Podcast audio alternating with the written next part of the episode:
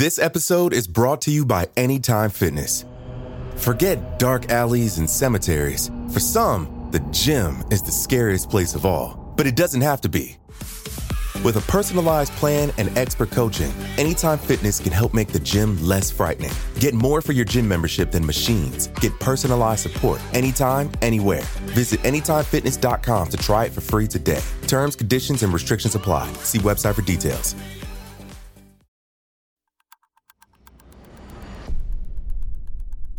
Today is Saturday, August 8th, 2020. On this day in 1963, a highly coordinated gang stole two and a half million British pounds from a mail train.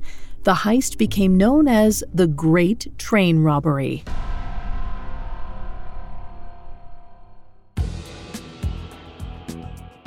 Welcome to Today in True Crime, a Parcast original. Today we're discussing the Great Train Robbery, one of the most legendary cash robberies of all time.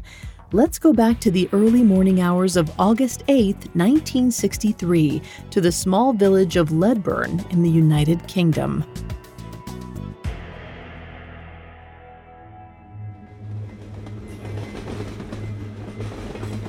Twenty-five-year-old David Whitby sat behind the controls of the locomotive with his fellow conductor, 58-year-old Jack Mills.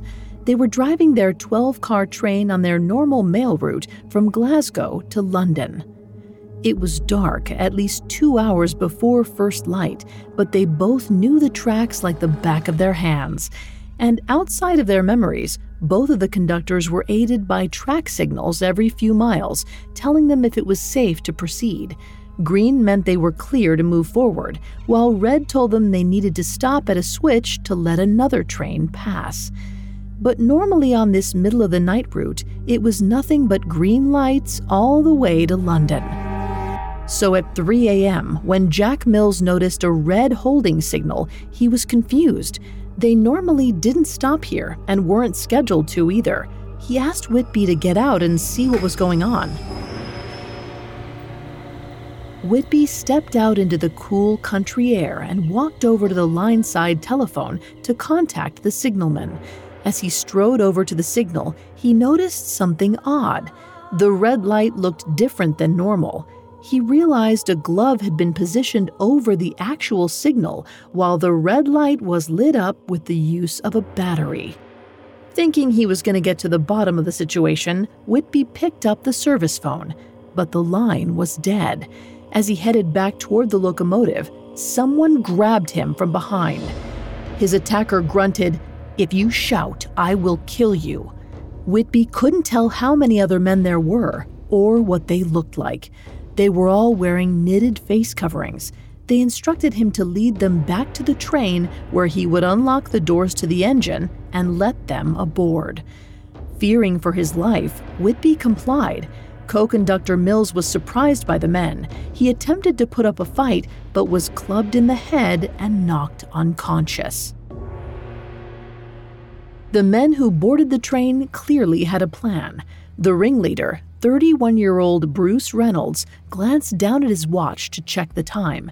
Everything was going as scheduled, but he needed to make sure they didn't fall behind.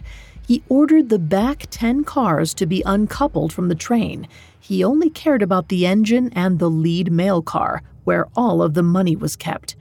Once the other cars were unhitched, Reynolds ordered Mills, with his head still bleeding from the earlier blow, to drive the train approximately half a mile down the line.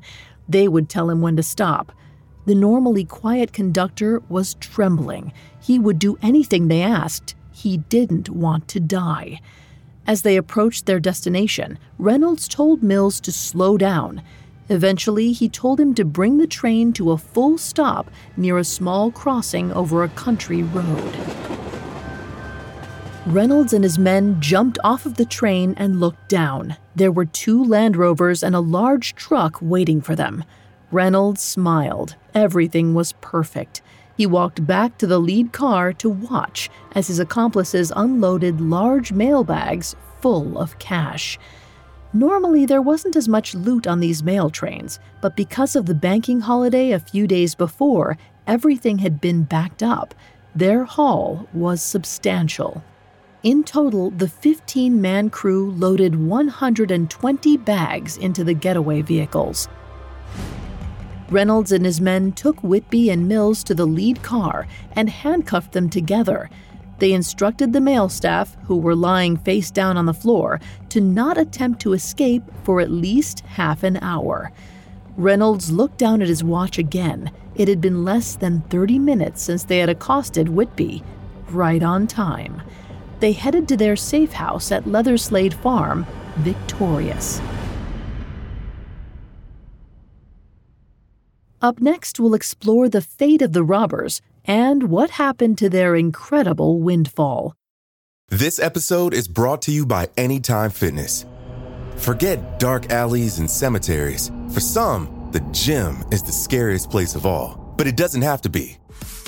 With a personalized plan and expert coaching, Anytime Fitness can help make the gym less frightening. Get more for your gym membership than machines. Get personalized support anytime, anywhere. Visit AnytimeFitness.com to try it for free today. Terms, conditions, and restrictions apply. See website for details. Now, back to the story. In the early morning hours of August 8, 1963, a gang of highly coordinated men robbed a mail train on its way to London. The heist hadn't even lasted 30 minutes, but the crooks were soon the most wanted men in the country. When the gang reached their safe house at Leatherslade Farm, about 20 miles from where the robbery took place, they unloaded the cash and hid their vehicles. Then they set about dividing the windfall among themselves. Each man was given equal share regardless of their role. Each received roughly 150,000 British pounds, worth more than $3 million today. All they had to do now was lay low. They intently listened to police radio signals, and about an hour after they left the train, the first call went out to authorities. The gang planned on spending a few days in the safe house before slowly trickling out in small groups. To pass the time, the gang chatted, watched television, and even played games of Monopoly, using their recently acquired wealth instead of play money. The days after the robbery, the story made headlines all over the world, but British authorities had no idea who these men were or where they had gone with all that cash. The authorities knew at least one of them had to be an insider with the railway. There was no other way they would have known about the high volume of cash on the train or where it was kept. But days passed with no leads. Eventually, the heist crew left their safe house to return to their homes. They had seemingly gotten away with the crime of the century, and they were eager to live more comfortable lives. The ringleader, Bruce Reynolds, would soon head for Mexico with his family, where they could enjoy a newly lavish lifestyle. But on August 13, 1963, Scotland Yard made a breakthrough. A farmer gave them a lead. He had seen an increased amount of traffic coming and going from Leatherslade Farm. When authorities arrived at the farm, they found 20 empty mail bags. They scoured the house trying to find evidence. They looked for any object to lift fingerprints from, but the crew had wiped down most of the surfaces. When all seemed lost, investigators stumbled upon the Monopoly game box. They dusted each game piece and card, managing to lift a few fingerprints. It was all they needed. A week later, Scotland Yard arrested a florist named Roger Cordrey. From there, everything unraveled. Two weeks after Cordrey's arrest, 11 more accomplices were apprehended for their participation in the heist. In January of 1964, 12 of the members of the crew were put on trial and convicted of their crimes. The majority of them were given 20 to 30 year sentences, but they all appealed and were given lighter terms in prisons. Even those like Bruce Reynolds, the ringleader, were eventually brought to justice. Five years after escaping to Mexico and then Canada, he was apprehended on a trip back to the United Kingdom. He pled guilty to ensure that his family didn't receive any charges for abetting him.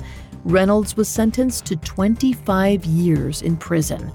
But he, like many of the others, only served a fraction of his time.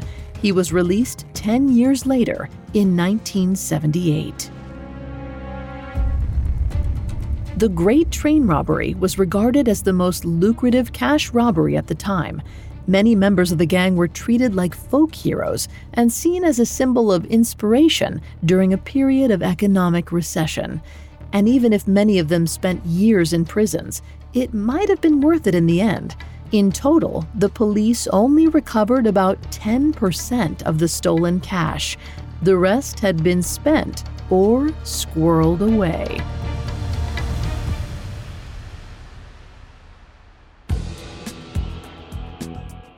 Thanks for listening to Today in True Crime. I'm Vanessa Richardson. Today in True Crime is a Parcast original. You can find more episodes of Today in True Crime and all other Parcast originals for free on Spotify. Not only does Spotify already have all of your favorite music, but now Spotify is making it easy for you to enjoy all of your favorite Parcast originals, like Today in True Crime, for free from your phone, desktop, or smart speaker. To stream Today in True Crime on Spotify, just open the app and type Today in True Crime in the search bar. We'll be back with a brand new episode tomorrow in True Crime. Today in True Crime was created by Max Cutler and is a Parcast Studios original. It is executive produced by Max Cutler, sound designed by Juan Borda, with production assistance by Ron Shapiro, Carly Madden, and Joshua Kern. This episode of Today in True Crime was written by Tyler Walker, with writing assistance by Maggie Admire. I'm Vanessa Richardson.